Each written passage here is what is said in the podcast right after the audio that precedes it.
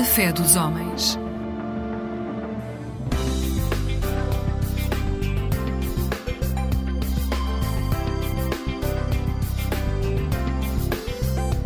Eclésia Igreja Católica.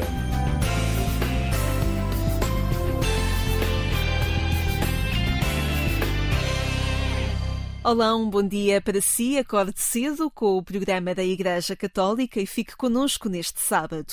Inauguramos hoje a presença do Padre Mário Souza, que a cada manhã nos vai ajudar a descobrir a origem de algumas expressões que habitualmente usamos no nosso dia a dia e que tantas vezes encontram a sua raiz numa cultura bíblica.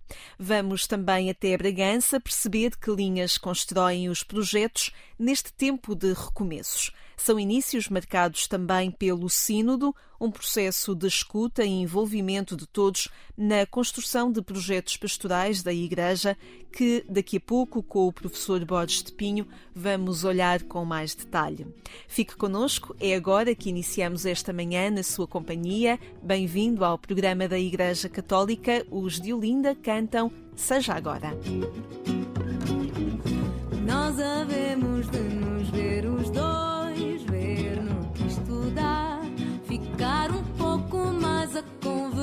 conversar, ter a eternidade para nós. Quem sabe um jantar, se quiseres, pode ser hoje.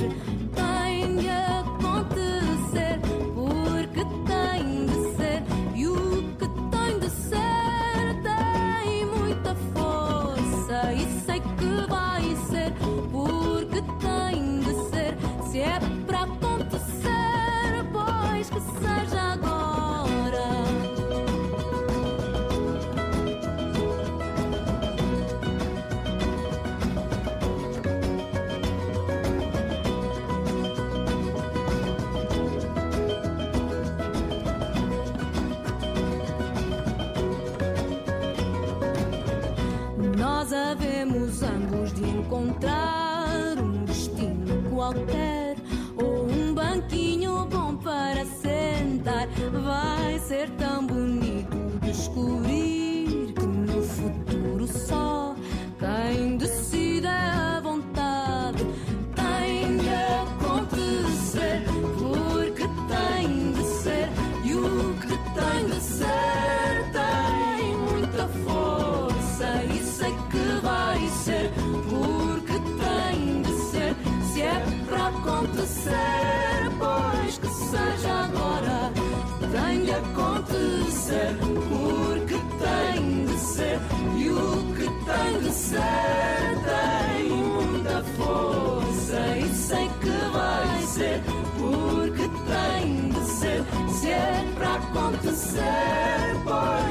pois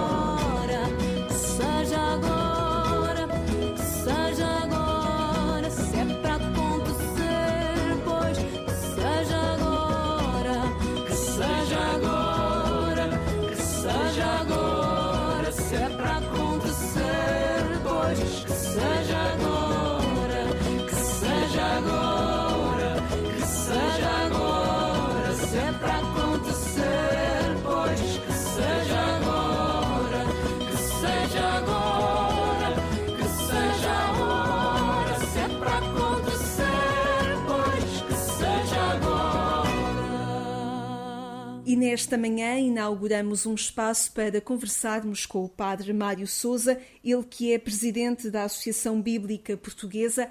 Nas próximas semanas vamos, junto do Padre Mário, conhecer melhor algumas expressões eh, que marcam os nossos dias, nos nossos contactos e nas nossas conversas comuns, mas que de alguma forma tradu- traduzem eh, uma cultura marcadamente bíblica.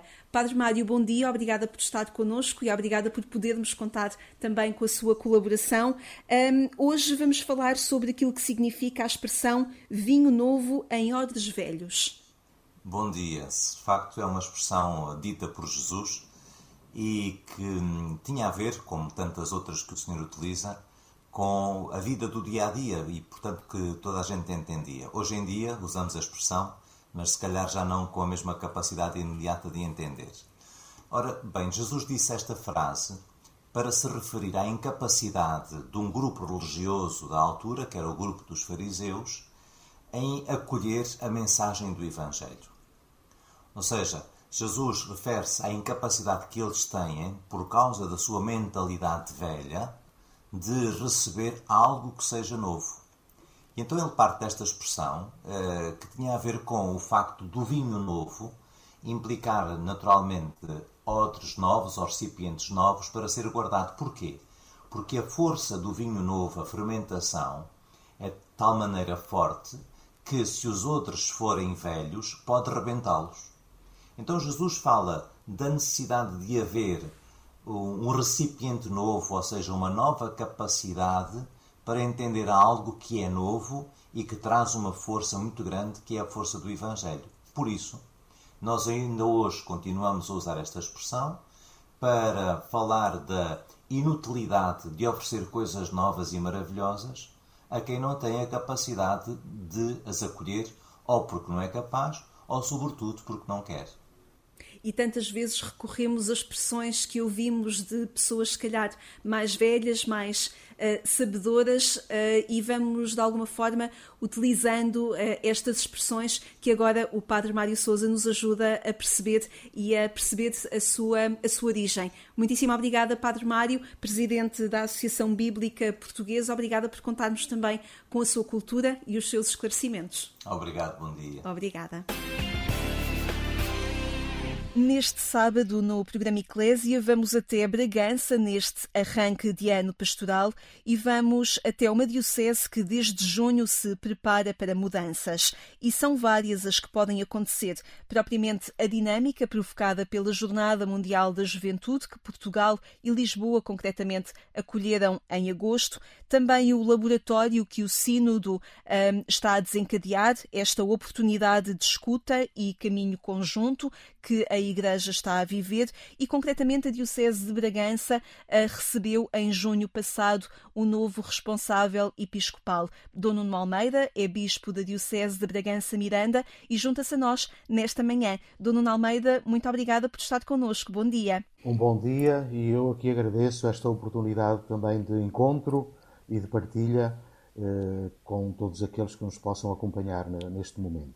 Dona Almeida, pude uh, ler um texto seu, uh, publicado recentemente, que falava de alguma forma na ideia da Diocese de Bragança Miranda como um estaleiro. Como é que este estaleiro da Diocese de Bragança Miranda se vai construindo para, para um sonho que Dona Almeida quer construir até 2026? De facto, eh, este, este, esta expressão é uma expressão assim um pouco pode parecer estranha implica eh, colocarmos juntos de alguma forma a construir. E a Igreja julgo que todos estamos de acordo não é propriamente um museu é sim de facto algo que teremos de construir dia a dia. É um desafio que lançamos à diocese a todos e esta expressão todos é também de alguma forma eh, um desafio e um sonho eh, de eh, nos colocarmos sinodalmente a refletir, a construir um projeto pastoral para o próximo triênio e também um plano pastoral para o próximo ano. Teremos um projeto mais, mais alargado e em cada ano precisaríamos depois de elaborar um plano mais pormenorizado também nas, nas ações, na, na, nas atividades a, a, levar por diante. E, e, e, há aqui três aspectos que irão estar agora presentes em outros encontros e em outros âmbitos. No fundo, trata-se de olhar para a realidade em que vivemos, procurando também captar as mudanças profundas eh, que estão a acontecer, tanto na sociedade como, como na Igreja, como nas comunidades cristãs, procurando depois interpretar à luz eh, da palavra de Deus, à luz do magistério, eh, à luz do, do instrumento laboris do sínodo que estamos a viver, eh, à luz de tudo aquilo que vivemos na Jornada Mundial da Juventude, para depois decidirmos sobre um objetivo geral para o próximo triênio, bem como metas para cada ano e prioridades da ação. Deixe-me ir, Dom Nuno, a esse encontro no sábado passado. Um, o que é que guardou desse encontro? De facto, a minha experiência, mesmo nestes meses, e que foi forte, foi ainda mais intensa neste encontro, é de, de, de alegria e de, também de novidade. E eu costumo repetir uma frase que, que, que é para mim, de facto, muito muito importante e porque, porque a tenho vivido neste, nestes meses e também neste sábado. E é uma frase de São Francisco de Assis. De facto, é Deus que nos dá irmãos irmãs. Eh, nós escolhemos, eh, Deus oferece-nos em cada hora eh, irmãos e irmãs. E foi isso que vivemos. Foi uma experiência de muita unidade, de muita comunhão, de muito amor à Igreja de Bragança, de muita ânsia também de, de, de, ser uma igreja missionária, olhando para a realidade que vivemos, de, de envelhecimento, de solidão que existe, daquilo que estamos ali a, a, a construir, mesmo a comunhão que construímos tem que ser uma comunhão aberta, digamos, que possa extravasar depois também num testemunho muito concreto na nossa, na nossa Diocese de Bragança Miranda, sobretudo tendo em conta aquela, aquelas comunidades que ficaram quase isoladas, que por vezes ao domingo já não têm momentos de encontro. Nós temos aqui de facto um, um grande desafio que também nos, nos motiva a, a, continuar e, e a discernir o caminho a fazer. Estamos a falar neste sábado, dia 23, e durante vários meses este dia 23 marcou a preparação dos jovens rumo à Jornada Mundial da Juventude. Dona Almeida, que marcas é que podemos perceber, que entusiasmo e que alegria que ainda perdura nos jovens da Diocese de Bragança Miranda após a sua participação na Jornada Mundial da Juventude? Eu julgo que, que ficou, uh, sobretudo, esta, esta ânsia de de manter uh, um caminho juntos, uh, de, de, maneira nenhuma voltar a dispersar. E, portanto, eu noto neste momento a vontade agora de recomeçar uma vida de grupo, sobretudo não foi fácil na preparação da Jornada Mundial da Juventude multiplicar grupos de jovens, porque a pandemia tinha como que alterado um, pouco as coisas. Mas foi possível, apercebi-me que, que em Bragaça Miranda houve, de facto, em todas as partes da Diocese, jovens em grupo eh, a prepararem-se. Estes grupos abriram-se depois ao acolhimento eh, de jovens que vieram de vários países, também lá em Bragaça Miranda. Eu pude percorrer a Diocese eh, visitando estes grupos e apercebi-me da importância e da alegria e da festa que foi esta, esta experiência. E depois também, eh, agora estamos já eh, a avaliar eh, aquilo que foi a experiência em, em Lisboa com o Papa Francisco e cada palavra do Papa ficou como uma semente no coração, no nosso coração e no coração dos jovens. E, portanto, temos agora diante, de facto, também um, recomeçar, um discernir, um olhar, por exemplo, para o Instituto Politécnico de Bragança, que tem 10 mil jovens,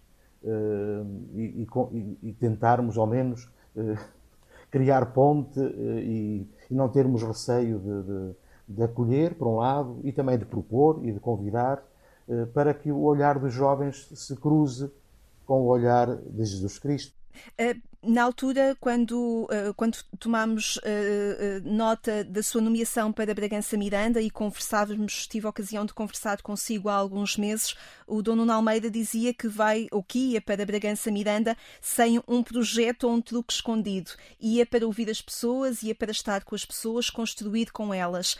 Posso perceber por esta nossa conversa agora que de facto o preocupa e, e, e quer envolver os jovens neste, nesta construção de alguma forma chamar os jovens para este estaleiro, como falávamos há pouco, que as comunidades desertificadas e, e sem a presença espiritual uh, mais forte também o preocupa. Não sei se lhe posso pedir uh, mais, um ou, mais uma ou outra prioridade que de alguma forma já esteja a antever uh, para desenvolver na pastoral e na diocese. Eu julgo que é uma intuição, isto é, eu, eu eh, não trazendo nenhum projeto elaborado, é, é, claro que no coração e também no, no, no computador, passa a expressão, há muita coisa, até tudo aquilo que o Papa Francisco nos tem proposto, de facto, são, são caminhos pastorais. E logo o início da alegria do Evangelho, todos têm direito à alegria do Evangelho. E nós temos o dever, temos a obrigação de anunciar, de celebrar, de, de, de partilhar essa alegria do Evangelho. Aqui está um rumo, está uma direção muito, muito concreta. Em relação aos jovens, eh, é claro que ficou eh, este desafio de lhes darmos espaço e eh, protagonismo. Isso aconteceu já neste sábado e vai acontecer no próximo sábado também, já mais num encontro formação de catequistas, onde os jovens de facto estão muito ativos e, e disponíveis para poderem também serem eles um pouco testemunhas desta alegria do Evangelho. Eh, é claro que há um aspecto muito concreto que me chama a atenção e que a mim me chamou logo a atenção ao preparar-me até para entrar em Bragança Miranda, olhando os censos eh, dos últimos anos. Portanto, eh, há sobretudo um aspecto que me impressiona muito e que eu tenho muitas vezes referido e, e tenho interpelado os jovens para, para um aspecto muito concreto. Há, tem diminuído a, a população, significativamente, de censo para censo, de 10 em 10 anos, e tem aumentado, os, tem aumentado o número dos idosos que vivem sós. Uh, isto está, está, uh, estão ali números, mas só que aqueles números representam rostos e corações e pessoas. E isto tem sido motivo de conversa, uh, mesmo na, na, na última, na, na, última, no último momento de duração, antes da Jornada Mundial da Juventude, eu procurei uh, alertar e, e, e, procuramos também confrontar-nos com esta situação, porque está aqui um caminho muito grande para a pastoral dos jovens, isto é, aquilo que está na Christus Vivit, os jovens são sensíveis uh, ao voluntariado e disponíveis para servir, e, e uma forma de, de pormos em prática eh, no fundo, este caminho voluntariado é eh, o mais possível também assumirmos este, este, este desafio de quebrar a solidão dos, dos nossos idosos. Eu tenho andado por, por vários sítios da Diocese, ainda neste domingo passado, em Torre Dona Chama, a importância que teve, por exemplo, um convívio no lar da terceira idade no fim da, da festa do Senhor dos Aflitos, com a banda, com a música, com a presença, com o estarmos juntos como isto é importante eh, e não é preciso fazer coisas muito complicadas, não é? Basta, no fundo, fazermos tudo aquilo que o Senhor nos diz a partir do coração, a partir do amor verdadeiro. Uh, Dono Almeida uh, está já a colocar em prática a proximidade também que cultivava na Diocese de Braga uh, durante e que cultivou na Diocese de Braga durante os sete anos e meio em que foi lá bispo auxiliar. Esta marca da proximidade na sua pessoa, mas também no agir pastoral, poderá ser também um caminho a consolidar e a percorrer na Diocese de Bragança Miranda com todos é de facto um desafio interessante, porque aqui tenho que aliar a proximidade com a vastidão do território, que é, que é sempre muito interessante. Eh, mas eu estou ansioso por começar as visitas pastorais, porque a visita pastoral, eh, no fundo, é viver durante uma semana, eh, mesmo, mesmo com, com as pessoas de cada paróquia, de cada comunidade. Só não posso começar já, porque não, é preciso primeiro, juntos, eh, traçarmos o rumo, traçarmos um projeto pastoral, porque eh, depois também eh, os encontros da visita pastoral terão que ser de acordo com, com o projeto que temos, não, não, não adianta também visitar por visitar. Mas tenho, tenho esse. Está-me a fazer falta, digamos. o, tenho procurado também estar mais disponível, de uma forma um bocadinho mais, uh, mais livre para ir às festas, para ir. Uh, a diversos encontros que, que, convidam, mesmo também da parte das autoridades civis, eh, mas a partir do advento eh, julgo que será possível começarmos eh, a visita pastoral a cada comunidade e, e em três anos é possível visitar todas as paróquias e comunidades da Diocese. Dona Almeida, agradeço muito este tempo de conversa aqui com o programa Eclésia e não lhe tomo mais o seu tempo para poder também planear essas visitas pastorais às comunidades e a proximidade que tanto deseja manter com as pessoas. Muitíssimo obrigada. Obrigado e um bom dia também. Até, até breve também.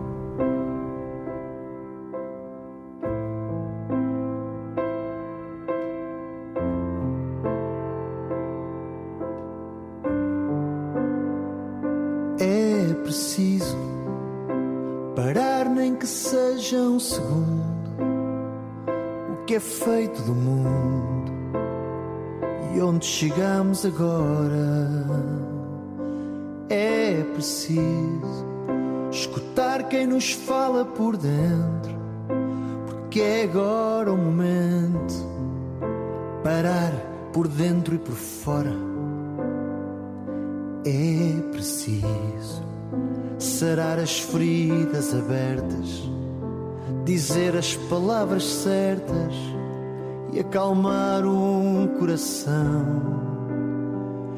É preciso dar o melhor que nós temos. Todo o amor é de menos. É preciso levantar do chão.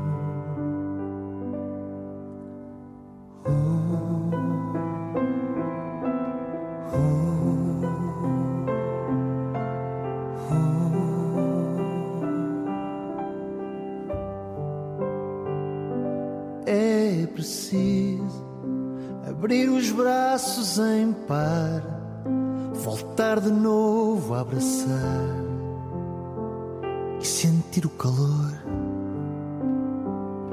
É preciso dar esse beijo imperfeito que ferve cá dentro do peito. Nós somos feitos de amor. É preciso que o caminho é em frente Fugir não é coisa da gente, é preciso estender a mão. É preciso dar o melhor que nós temos. Todo o amor é de menos, é preciso levantar do chão.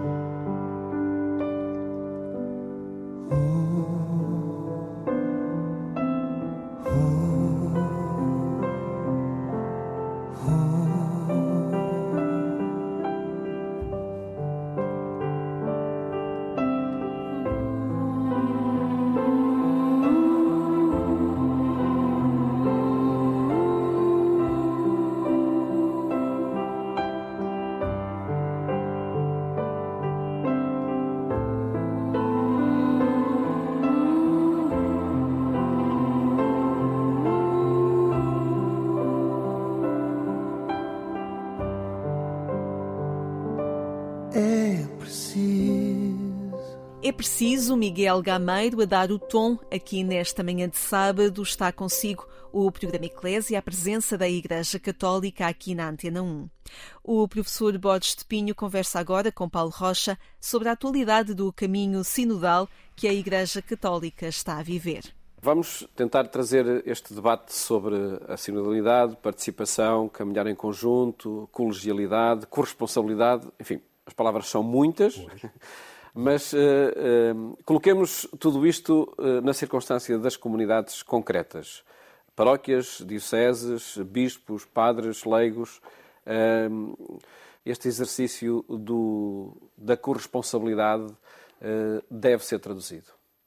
As situações são diferentes, os recursos das comunidades são diferentes, recursos em pessoas, em meios também financeiros, em disponibilidade de tempo, etc, etc, etc. Mas esse será o problema ou estará mais na atitude de cada um diante, diante desta questão? Ah, sem dúvida que está na atitude e, e nos pressupostos que estão por detrás.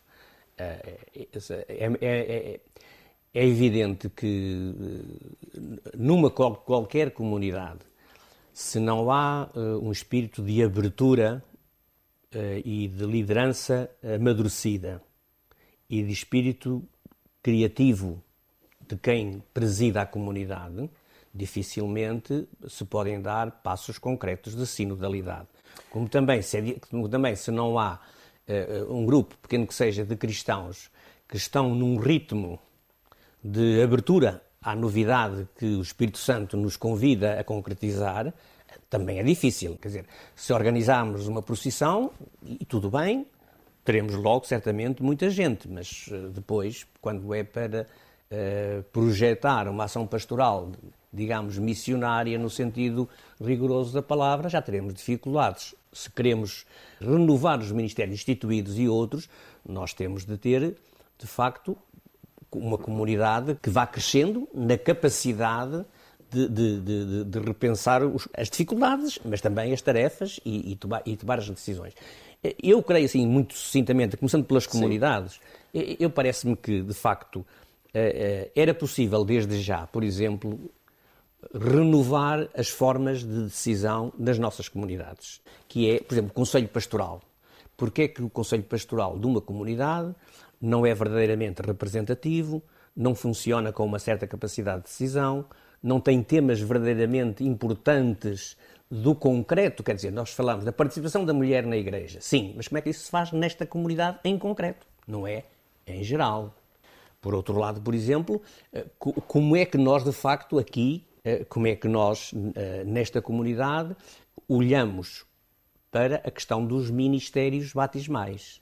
Quer dizer, que, que, caminhos são prioritários? Se calhar, numa comunidade, eu até penso comunidade sempre numa relação até mais do que uma unidade, em termos vicariais. Claro, rigorosamente, igreja local de Susana. Mas, por exemplo, como é que nós uh, temos ou não temos o, o Ministério de Acolhimento? Isso é possível. Quer dizer, o Papa Francisco disse pois, que, que isso está no documento do Sínodo. Mas o problema estará nesses ministérios como o de acolhimento ou, ou no exercício de lideranças? Eh, é, é, evidente que está aqui em causa o modo, e esta é uma questão também sinodal, e é uma questão do caminho sinodal da Alemanha. Qual é, digamos assim, a identidade ministerial uh, da, do, daqueles que presidem a comunidade, normalmente do, do, do, presbítero, mas também podemos ir à figura do bispo, obviamente. Qual é a identidade ministerial que assumem e o modo como essa identidade ministerial se traduz na dimensão não só pessoal, que é fundamental, mas também colegial e comunitária. E aqui, quando falamos em dimensão comunitária, significa que não pode haver autoridade, eh, autoridade monárquica, de forma nenhuma, seja que nível for, tem de haver uma autoridade partilhada. O professor Borges de Pinho, à conversa com o jornalista Paulo Rocha sobre a atualidade deste processo que a Igreja vive e que está a ser também acompanhado por outras confissões religiosas e que nos próximos dias, concretamente em Roma, vai reunir os bispos sinodais e tantos responsáveis de congregações religiosas e outros para viver em conjunto este processo de renovação da Igreja Católica. Nos próximos dias vamos então conhecer novos passos neste caminho do Sínodo da Igreja Católica. Tempo agora para o Padre Barbosa, presença habitual no programa da Igreja Católica aqui na Antena 1, partilha conosco algumas reflexões a partir da liturgia que a Igreja propõe hoje aos cristãos.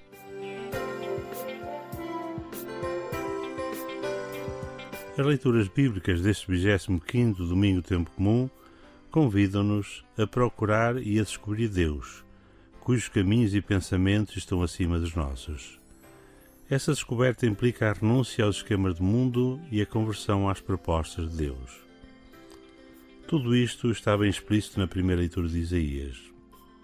Os crentes são chamados a voltar para Deus, um movimento que exige transformação radical de forma que os seus pensamentos e ações reflitam a lógica, as perspectivas e os valores de Deus. Trata-se de um apelo à conversão, a reconstitucionar a vida, de modo que Deus passe a estar no centro da nossa existência. Deus deve ocupar sempre o primeiro lugar. Tudo o resto, por importante que seja, é secundário. Sabemos que a cultura pós-moderna prescinde de Deus, considerando o homem como único senhor do seu destino, e cada pessoa com o direito de construir a sua felicidade à margem de Deus e dos seus valores, entendendo que os valores de Deus não permitem ao homem potencializar as suas capacidades e ser verdadeiramente livre e feliz. A questão deve inquietar-nos sempre. O que é que nos faz passar da terra da escravidão para a terra da liberdade? O amor, a partilha, o serviço, o dom da vida ou o egoísmo, o orgulho, a arrogância, a autossuficiência? Só poderemos converter-nos a Deus se abraçarmos os seus esquemas e valores, se nos mantivermos em comunhão com Ele. É na escuta da palavra de Deus, na oração frequente, na atitude e disponibilidade para acolher a vida de Deus, na entrega confiada nas mãos de Deus, que descobrimos e assumimos os seus valores. Assim, a ação de Deus vai transformando a nossa mentalidade de modo a vivermos e testemunharmos Deus nas várias situações que nos habitam. A conversão é um processo nunca acabado. Não é demais repetir que todos os dias temos de optar entre os valores de Deus e os valores do mundo, entre conduzir a nossa vida de acordo com a lógica de Deus ou de acordo com a lógica do mundo. Não podemos cruzar os braços, instalados em certezas definitivas ou em conquistas absolutas, mas devemos esforçar-nos por viver cada instante em fidelidade dinâmica a Deus e às suas propostas. Sem preconceitos, sem certezas absolutas, temos de mergulhar no infinito de Deus e deixar-nos surpreender pela sua bondade, pelo seu amor. À luz da parábola dos vinheteiros no Evangelho, ninguém pode ser excluído da procura e da descoberta de Deus em Jesus Cristo. Ou, no dizer São Paulo, há que levar toda a existência centrada em Cristo, pois viver é Cristo procurando somente viver de maneira digna do Evangelho de Cristo. Uma reflexão que pode ler na página da Conferência Episcopal Portuguesa na internet e também no site dionianos.org. Ficamos hoje por aqui. Obrigada por ter estado conosco. Procure-nos no portal de informação agência.eclésia.pt. É lá que aguardamos por si com conteúdos que marcam a vida da Igreja Católica. Eu sou Lígia Silveira, tenha um excelente sábado. Até amanhã, se Deus quiser.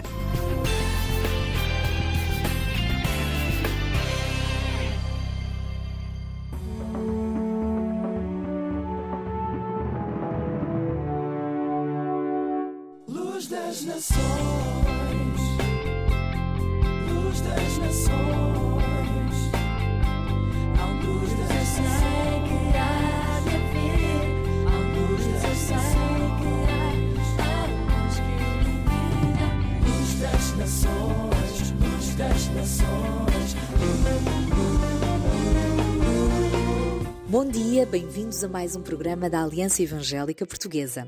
Continuamos em ritmo de regressos para um novo ano letivo e daqui a pouco vamos conversar sobre os desafios do GBU, o Grupo Bíblico Universitário, precisamente para os próximos meses. Mas antes, começamos com uma boa dose de encorajamento com a base, a música da base da CCLX, mais do que vencedores. Vamos a isso? Uma promessa verdadeira que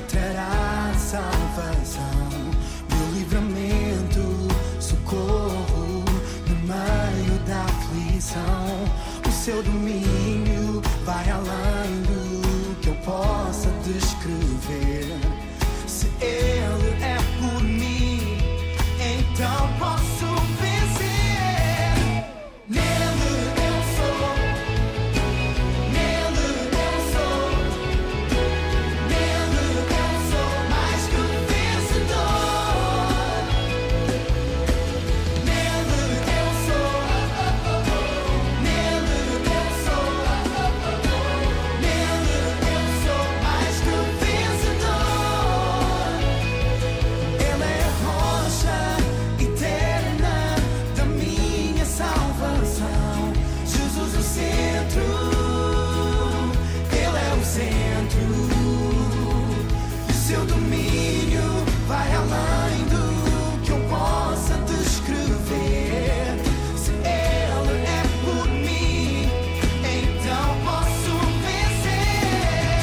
É Cristo quem nos equipa para termos também um novo ano letivo vencedores, porque na Sua presença não estamos isentos de problemas, de dificuldades, mas sabemos que é Ele que nos dá a vitória. Então, que neste novo ano letivo possamos aprender que em Cristo somos mais do que vencedores, sem nos envergonharmos da nossa fé, mesmo no contexto escolar, académico, e hoje vamos falar precisamente sobre isso. Já tivemos a oportunidade de falar da disciplina de educação moral e religiosa evangélica no programa anterior e hoje vamos falar sobre o contexto universitário. Que influência e presença cristã pode também haver neste contexto académico? É isso que vamos descobrir com o GBU, o Grupo Bíblico Universitário. Connosco estão online o Manuel Rainho, é presidente do GBU, e também a Jéssica, que é estudante universitária. Olá, bem-vindos.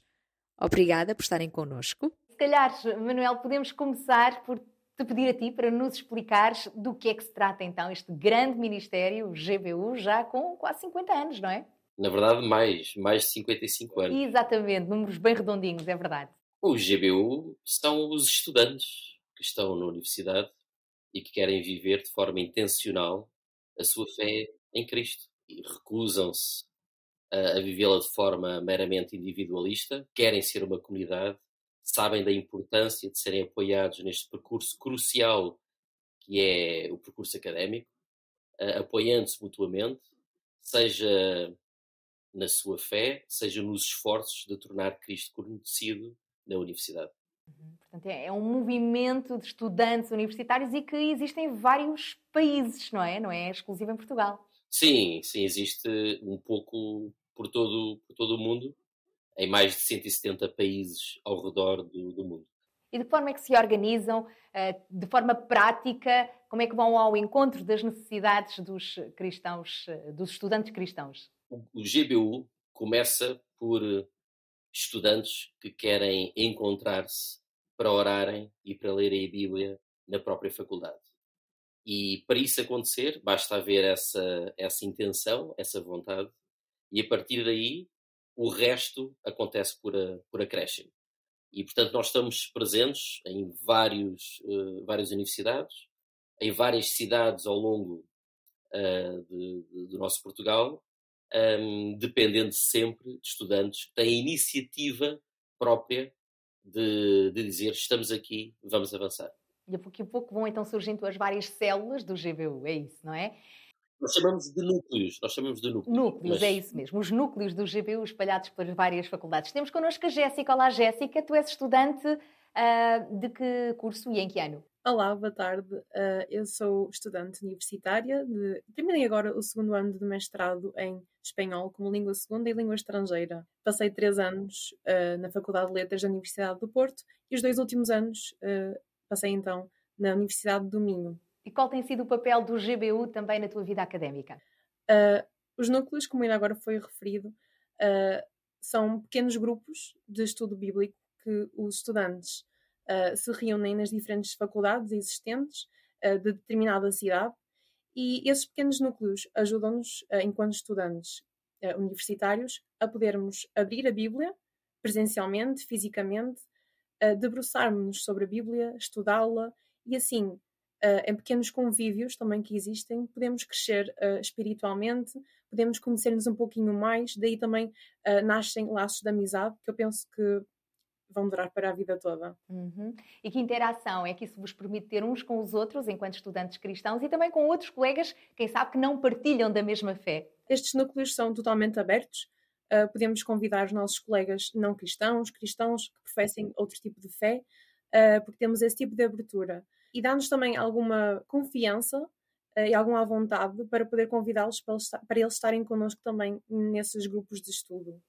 E fica desde já este convite, não é? Para outros estudantes que estejam a ver e tenham alguma curiosidade, não é? De quem sabe conhecer o GBU. Para terminar, uh, Manuel, diz-nos também o que é que está a ser já planeado para este novo ano letivo. Bem, vamos começar já uh, de 14 a 17 de setembro o Encontro Bíblico Universitário, que é o nosso grande encontro de arranque do ano letivo.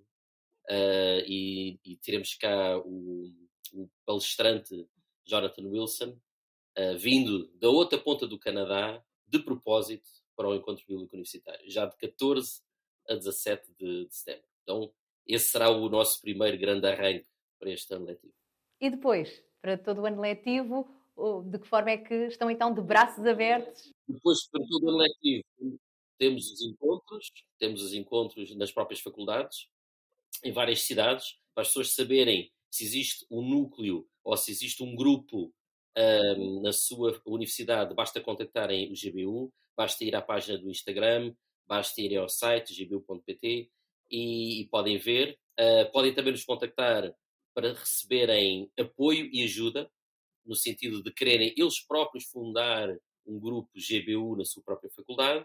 Um, e depois, claro, dependendo da forma como cada grupo se organiza, há atividades de, de serviço à universidade, de proclamação, uh, enfim, tantas e tantas coisas que os estudantes fazem no contexto da sua própria, da sua própria faculdade. Portanto, muitas vezes, dependendo do contexto, as, as atividades são diferentes, porque o que queremos é algo que faça sentido adiante do, daquilo que é a sua própria realidade. Fica o desafio para terminar. Jéssica, queres deixar aqui também uma palavra eh, de incentivo para os estudantes que estão a ver o nosso programa para este novo ano letivo? Sim. Uh, se por acaso algum estudante universitário uh, que ainda não faz parte de um, um, grupo público universitário, acho que deve uh, rapidamente entrar em contato connosco, porque vale realmente a pena. Através do GBU vão conseguir sentir-se bem mais motivados para o ano letivo, vocês vão encontrar colegas e amigos com quem se identificam, que professam a mesma fé que vocês, Uh, e caso surjam algumas questões ou dúvidas, também entre em contato connosco. Obrigada então por terem estado aqui à conversa connosco sobre o GBU, Grupo Bíblico Universitário, que tem como lema uma fé que pensa, uma razão que crê. O GBU que está pronto para encarar assim um novo ano letivo com o foco, a fé em Jesus. Mais informações nas redes sociais do GBU ou então contactem-nos também na Aliança Evangélica Portuguesa pelo telefone 21 7710530 e visite-nos em www.aliancaevangelica.pt ou facebook.com barra Alianca Evangélica Portuguesa. Fechamos com música de Jonatas Pires, do projeto Tudo é Vaidade. Deus vos abençoe e até ao próximo programa, se Deus quiser. Adeus.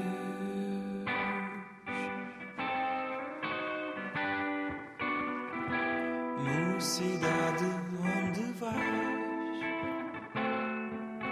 Adeus.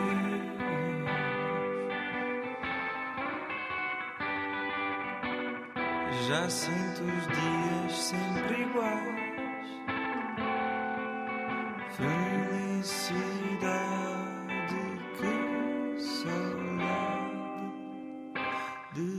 ver.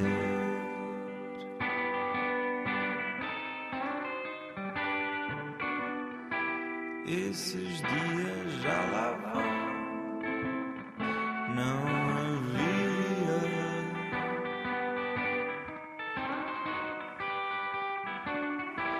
Quem nos separasse, pois então, quem sou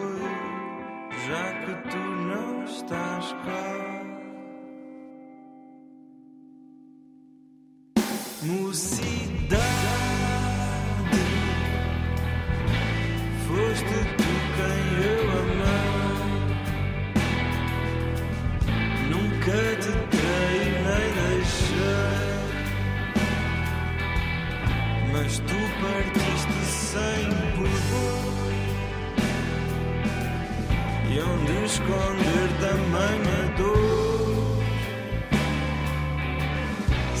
Ser num fraco coração.